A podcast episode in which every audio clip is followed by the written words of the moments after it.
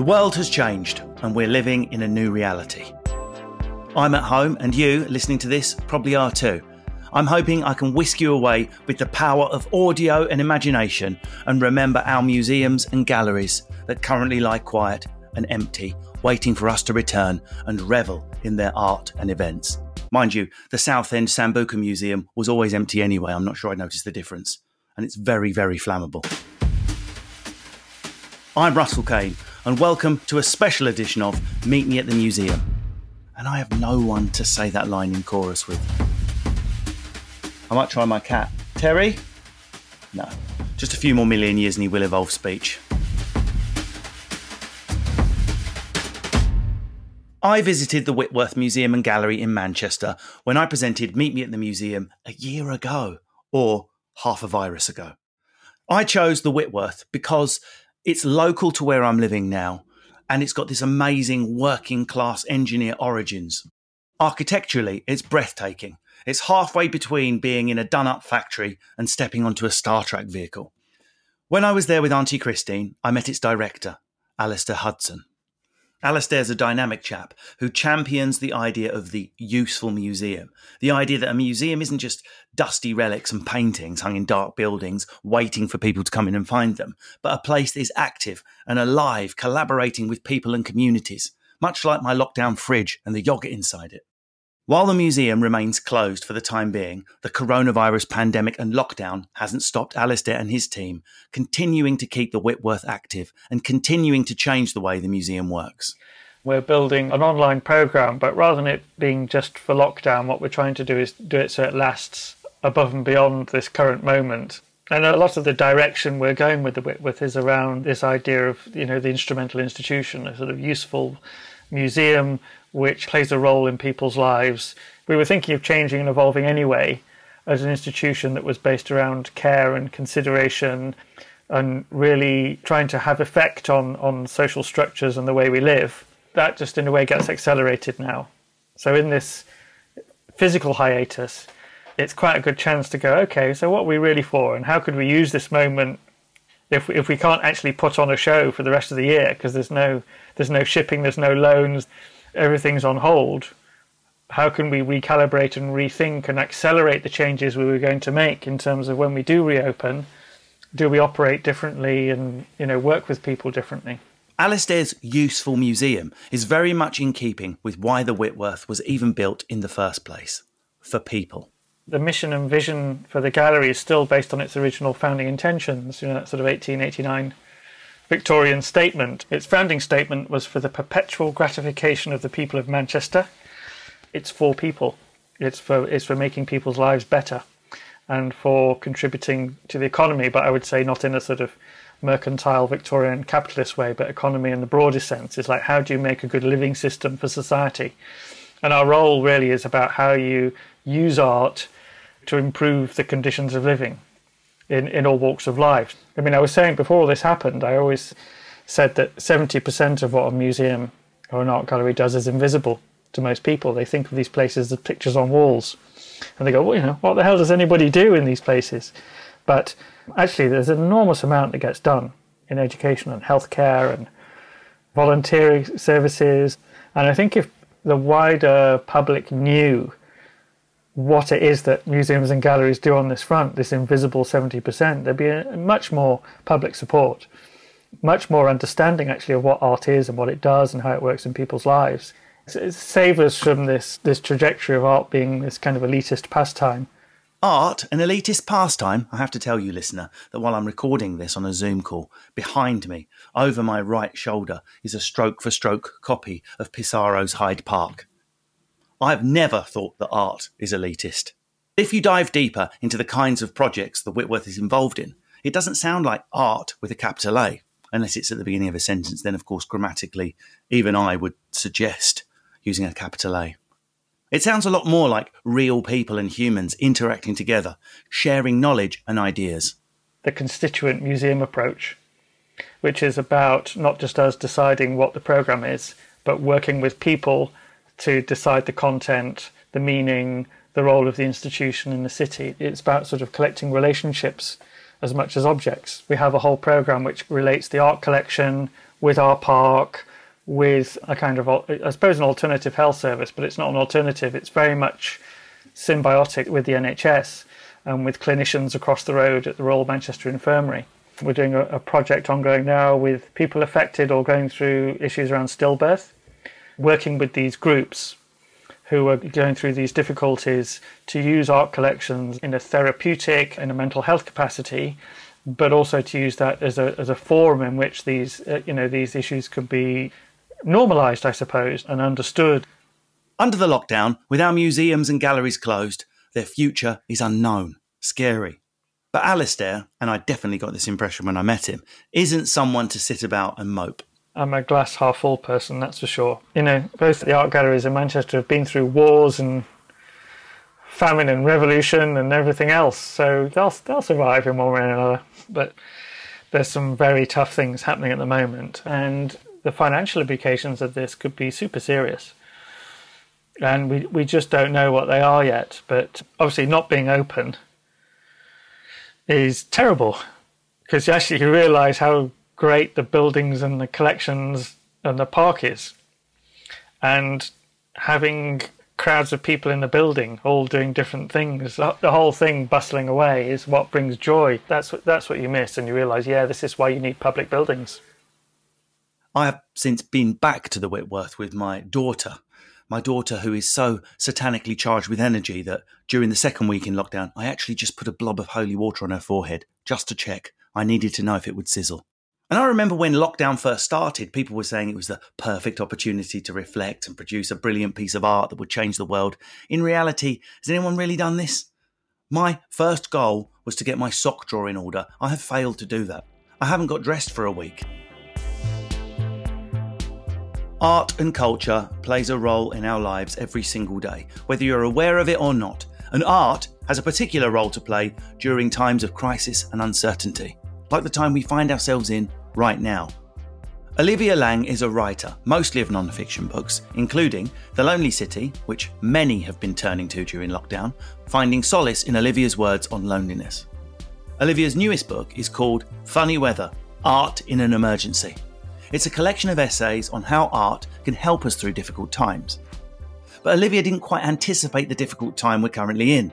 The book was released in April 2020, when we were all coming to terms with living through a worldwide pandemic.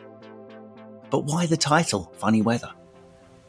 It comes from a series of columns that I wrote for Freeze magazine, which I started, I suppose, about 5 years ago. And they asked me if I'd write a column and to pick my own title. And I chose Funny Weather because I felt like we were heading into funny times. It was before Brexit and it was before Trump, but it felt like the political atmosphere was beginning to get unsettled. And I had an idea that I wanted to sort of chart the political landscape by way of artworks. And then things got drastically stranger and more disturbing very quickly, leading us up to the immense disturbances of the present day.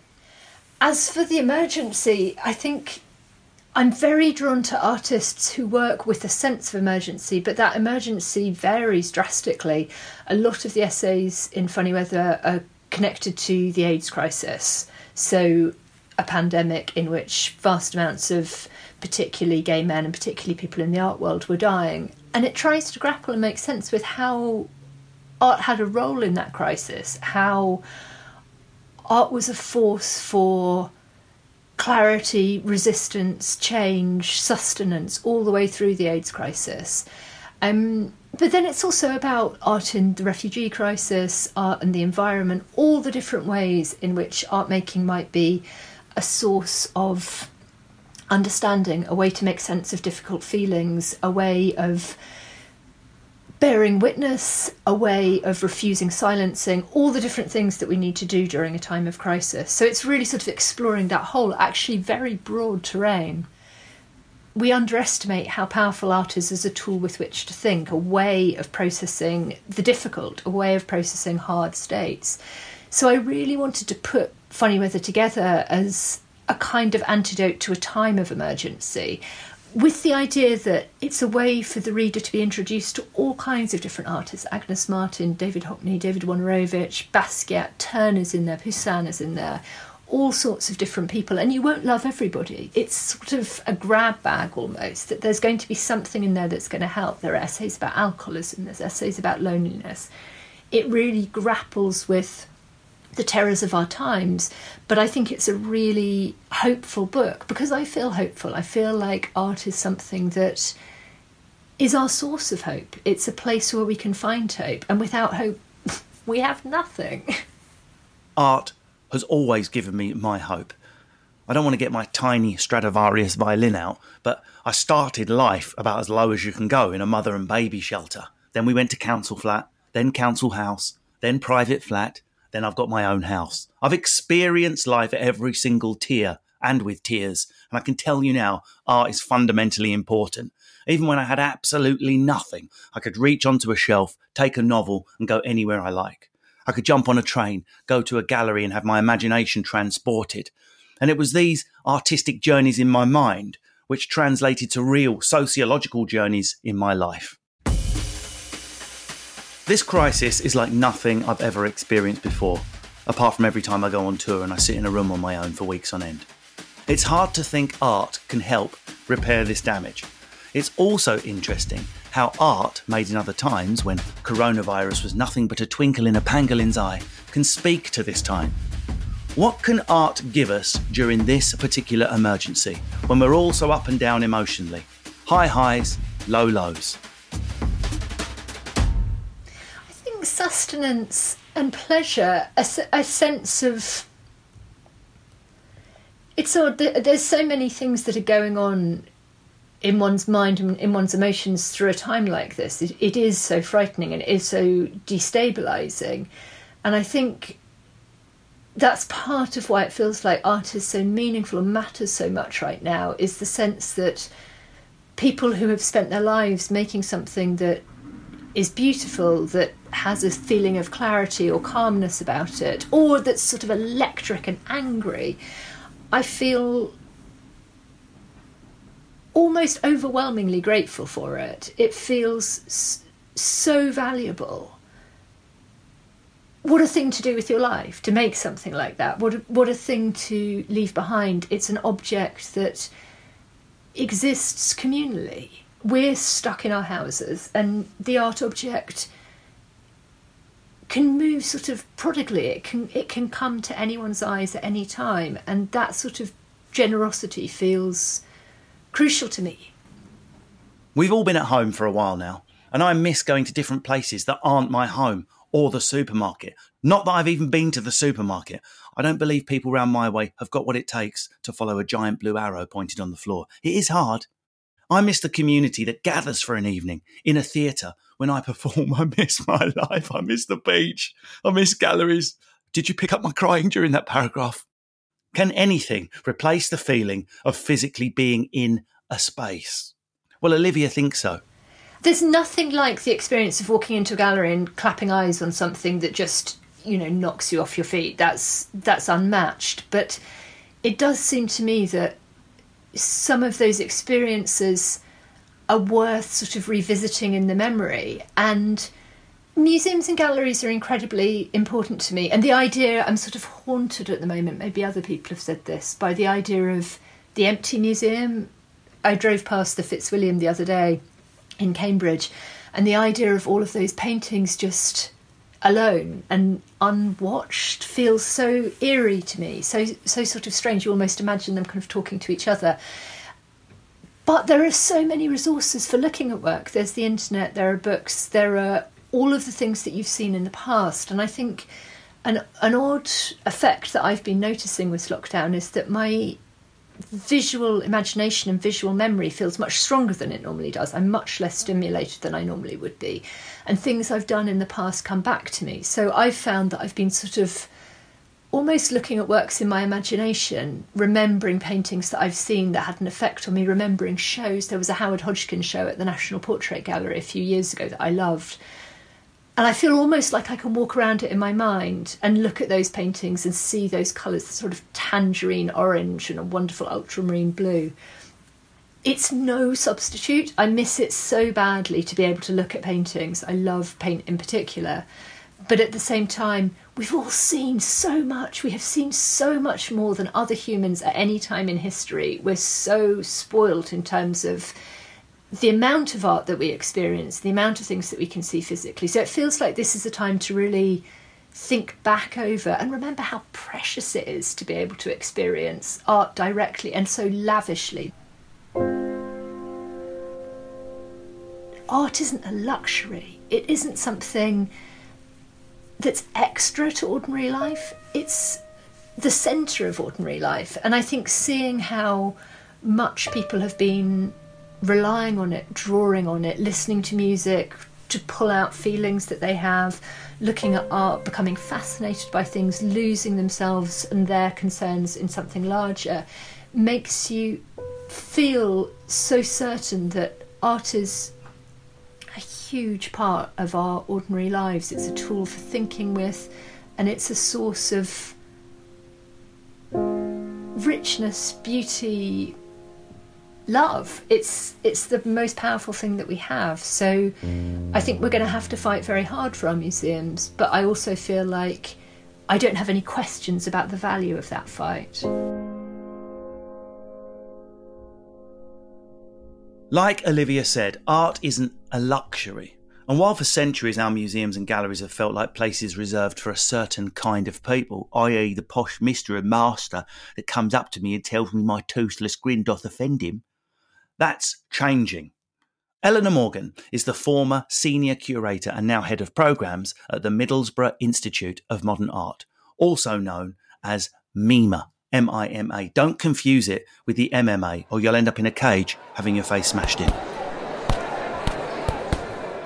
I myself had an intense artistic experience in Middlesbrough when a pint of beer narrowly missed my face from the audience and landed on the floor, creating a Jackson Pollock action painting of Stella Artois next to my foot. Mima's an amazing place, and I really miss it right now. It's a building that opened in 2007. And it's in the centre of the town in Middlesbrough, in the kind of civic plaza. So it's surrounded by the library, the law courts, the town hall. And in a sense, the architecture of the building continues that feeling. So as you walk into Mima, there's a huge open atrium space, which is the full height of the building. And it's all glass on one side. So it's this really wonderful kind of permeable feeling in the architecture. And then on the top floor of the building, you have this viewing terrace from which you can see out across the public square, but also across to the River Tees, which is really the kind of, I suppose, like the lifeblood of the area, and the football stadium, which is very important, and then across to the Cleveland Hills. I really miss, and actually the whole team does, that sense of walking through the town or just walking through the atrium at Mima and bumping into people or, you know, the people that use the building every day or come very regularly, because it's a really important social space and a really key part of the town. Just those conversations you have in passing or the things you notice or see or smell that give you some of those sensations about what's happening and what you should be responding to. Eleanor's role is shaping the direction of Mima's public-facing programme, the artwork of the Mima collection that goes on display, and the projects the gallery runs. Eleanor makes sure the programmes feel relevant and urgent to their constituents, to the people of Middlesbrough. I'd say that Mima is really at the heart of the kind of social and cultural life of the Tees Valley. Connecting with communities is really core to who we are and what we do. Lots of people use it as part of their regular week. So they come every Tuesday and Saturday, or they'll come every single Thursday to a particular workshop or a meetup. Being that kind of public open space is really key to who we are.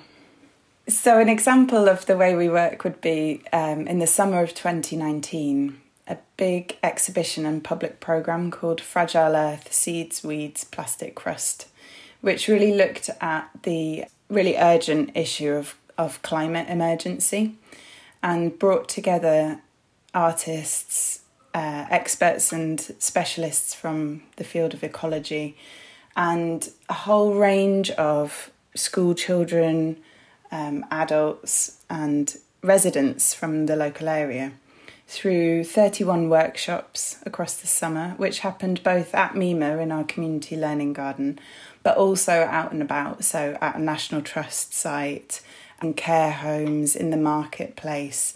It was just an incredible moment to really focus in on what was important to local constituents about the environment and the public green spaces around them, and to make this quite overwhelming, intangible topic that was just constantly in the news around climate change, pollution, you know, these kind of disaster narratives, to make them feel really relevant and urgent in the locale.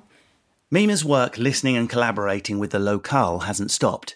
Even under lockdown, content and connection is pouring out of not only the curators that work there, but the residents and artists of Middlesbrough. It's very much within the Mima ethos to be open and available. One example of what we're doing is a project called Mima Zena. And it's a notice board come kind of digital journal that is published each week online. And within it are a range of columns and entries from a whole host of people who are involved in Mima. So some of the people who come every Thursday to Community Day to contribute to and lead sessions, so workshops with textiles, for example, or a dementia-friendly session. So they're all contributing, plus some of our volunteers, some of the artists we work with.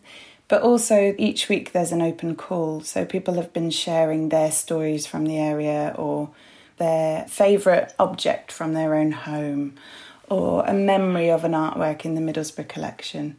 And that's all brought together in this really beautiful designed digital journal, like a digital version of Community Day, where lots of people cross over and meet and are connected through creative activity. We're doing lots of ring-arounds and chatting with people, but I suppose also through Mima Zena, we're able to stay in touch with lots of people about what they're doing, what they've been up to in terms of creative activity, but also there's like a column in that for what people are watching on the telly. So that's our kind of creative mechanism for staying in touch. We're very aware that there are lots of people not accessing the digital, and we're now finding new ways of printing and distributing some of what we do. Even now, with Mima as a cultural institution facing unknown future insecurities, Eleanor's chief worry is for the community. I think my primary concerns are how it will impact the communities in the Tees Valley. You know, with children not at school, social inequalities become more pronounced. Of course, the art sector will shift, but there are also people who are, you know, in really dangerous and difficult situations and, you know, children living in poverty. So I think my primary concern is how, as a public institution and a space for connecting and learning, how we can support children and young people in the next phase. But I think more than ever, Mima will be really valued by people and will be felt to be an important space because of all the things that everyone's missing at the moment. You know, that sense of social connectivity, the kind of cerebral and thinking experiences that are very difficult at the moment because our lives have changed so much and so many of our communities are under immense stress and strain. But also the things that I think we're all missing in terms of the kind of sensory and tactile. So we're thinking very carefully about, you know, what does a museum and gallery offer that's very different from being at home and on screen? Ah, sensory stimulation. I long for it. Mind you, technically, having the word "Daddy" screamed into your ear 20 times a day, that is a sort of sensory stimulation. But hey, great change, positive and negative, comes with times of great upheaval. Former Meet Me at the Museum presenter, Katie Hessel, is an art historian, curator, and runs the Great Women Artists podcast and Instagram. Her work has, of course, been affected by COVID. Curating virtually is very different because I think, you know, it's not something I want to do for the rest of my life. I want to, you know, the whole fun of shows is to kind of create an actual physical space where, you know, people can engage and you can have discussion and parties and whatnot. And I think the art world and the art kind of industry has become so, it's so big and everyone wants to ship every artwork across the whole world the whole time. And I just don't think that's necessary. And the fact that what can come from this is people being like, okay, we've got this with a Tate. We have this sensational collection that has more than enough artworks to fill 100 exhibitions. And let's use it. Let's really look at what we've got. You know, I find myself going through the Tate's website, you know, and what artworks speak to me, and I'm like, oh my god, I haven't even seen half of these works, and that's just ludicrous because they should be on display. And hopefully now will give curators a chance to actually really look and celebrate what they've got, which I think can be a very powerful thing. Museums are almost like churches or something. They're places that have relics as artworks, and they're places that you almost kind of worship. It's a very kind of strange, kind of scenario. Galleries, they're like these sort of perfect celestial-like places.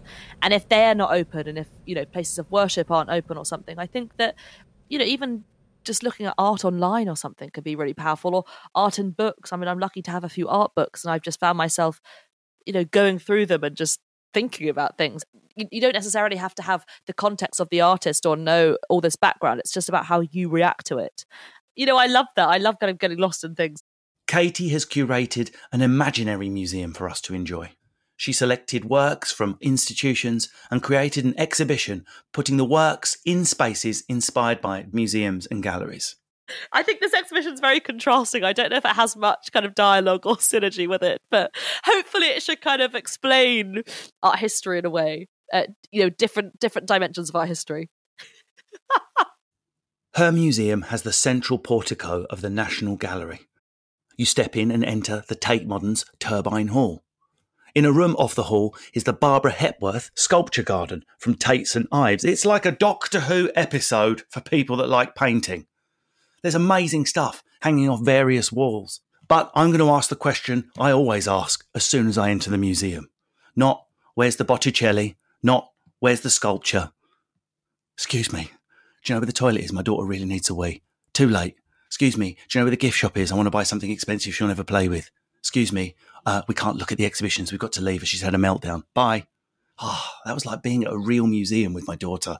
So my imaginary museum really kind of brings together quite an eclectic mix of spaces and artwork. So you start with the grandiosity of the central portico of the National Gallery.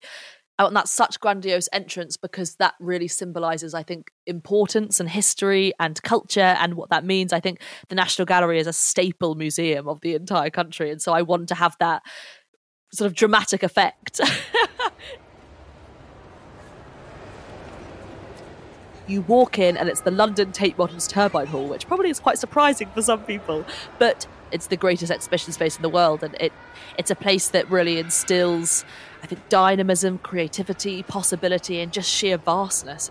There's also all this space to kind of reflect. It's also about that, you know, I spoke about earlier, like this kind of pilgrimage almost, because you are in this strange cathedral-like space and you're going up to this, that like the altarpiece, which is the artwork in a way. And then to the side, perhaps on the east side, you have the Barbara Hepworth sculpture garden of Tate St. Ives. It would be a kind of, you know, a chapel in a way to my cathedral. And what I would want is that you could choose the season that you could see it in. So you could see it in spring, summer, autumn or winter. I've been in late winter, early spring when it was really, really wet and raining. And then I've also been in like kind of bright sunshine. And actually, in a strange way, I preferred it when it was wet, because what I love about the sculptures is the fact that all this rainwater comes on them and some of them fill up with water, and then that creates sort of different reflections. And then seeing it in summer, maybe there are all these kind of overgrown plants that kind of encompass all the sculptures, and you can see all the different flowers that kind of bloom and intertwine with the sculptures. I love, my favourite thing is to kind of visit an artist's house or an artist's studio, like, I don't know, Farley's Farm, and you can see where Lee Miller actually lived, or you can see where Barbara Hepworth actually worked, and you can see the view that she looked out on, and you can see her workshop and some of those stones that actually are still there that need to be chipped away that she never completed. You can see her tools, her apron, you know, you can see the way that she walked through this garden, and you can also see how she put together this place. I just think it allows for such intimacy and understanding of their practice. But also I'd love for my imaginary museum to also allow everyone to climb on the sculptures, because I think that would be that would be great. Okay, so after this, and this might not be in the Turbine Hall as such, maybe it, again, it's a kind of another chapel which has sort of National Gallery quilted style walls or something, because it is Artemisia Gentileschi's self-portrait of St. Catherine of Alexandria from 1616. And the reason why I wanted to include this work is to obviously honour the first ever exhibition of her work that has had to be postponed due to the coronavirus. So I think it's important that we exhibit one of these works here. This portrait was one of the most important works by Artemisia, and I love the fact that she has immortalised herself as St. Catherine, who was this 4th century saint who was tortured and tied to a wheel. And what we see here is Artemisia resting her hand on these vicious spikes. The story goes of Artemisia Gentileschi, and this is something that shouldn't be the focus of her work, but it is something that happened in her life. Was age 17, she was raped by the painter Agostino Tassi, and after this, a long trial followed. And during this trial, she was tortured and she was subjected to these kind of grueling questions by the judge.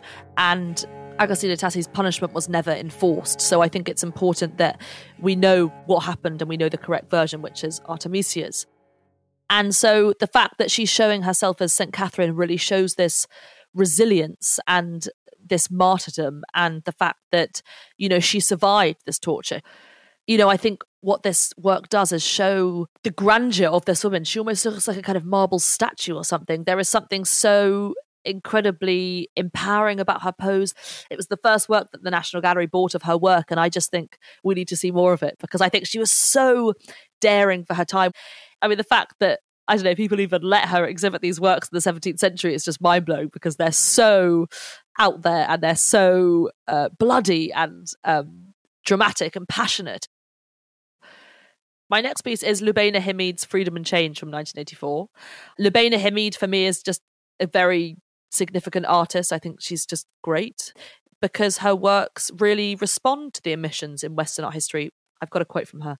So she explains that the device of placing two black women in a painting together was an early method I used to counteract this assumption that there was only one story and that the black women never spoke. So this particular work is all about kind of celebrating people from different cultures and saying that their voice matters as well. I should also add that Lubaina Himid was the first woman over 60 as well to win the Turner Prize, which I think is very important. So this work, Freedom and Change, is a large installation image that's painted onto a pink bedsheet, and I love the immediacy of this work, because it does show that an artwork doesn't necessarily have to be on canvas. It's of two black women dancing or running barefoot, holding hands as if sort of twirl joyfully, and it might signify the fact that they're in a relationship, and I love that fact. And the work also appropriates the painting Two Women Running on the Beach, which is by Picasso from 1922. So what Himid is also doing is almost kind of claiming back art history, and I love it when artists do that, I think, because what we've seen in art history are these quite, you know, sexist male gaze lenses. So I think it's important to kind of go back and address that. And I think as much as we should be celebrating living artists and everything, I love the fact that we're actually also maybe putting something right in art history. So the next piece is Leonora Carrington's The Old Maids, which is in the Sainsbury Centre for Visual Arts, which is in Norwich. And, you know, this work was made in 1947. It's basically a group of people who are clearly in a house. It looks like a very British house, although we know that the work would have been made in Mexico. It almost looks like a tea party or something. So on the right-hand side, we have this long table with a few cakes, with a few teacups, and these people who look like they're at a party. They're in these very strange hats and very kind of elaborate ball gowns and interesting headdresses, and they look like they're staring at this one figure who's in the middle, drinking, it looks like a cup of tea, who doesn't really have a body as such. She's almost in this kind of green cape, and she has this strange halo, and we're not really quite sure if these people are human or they're animal. And then in the background we have what looks like a maid. So this must be kind of where the whole concept of the old maid comes from. And we know that Leonora Carrington grew up in very kind of extravagant circumstances. She was brought up by a sort of governess, a very sort of strict French governess, who we know that she was very afraid of, and also in this large Gothic mansion. So throughout her entire career, although she moves to Mexico quite early on, she's constantly harking back to this quite gothic childhood.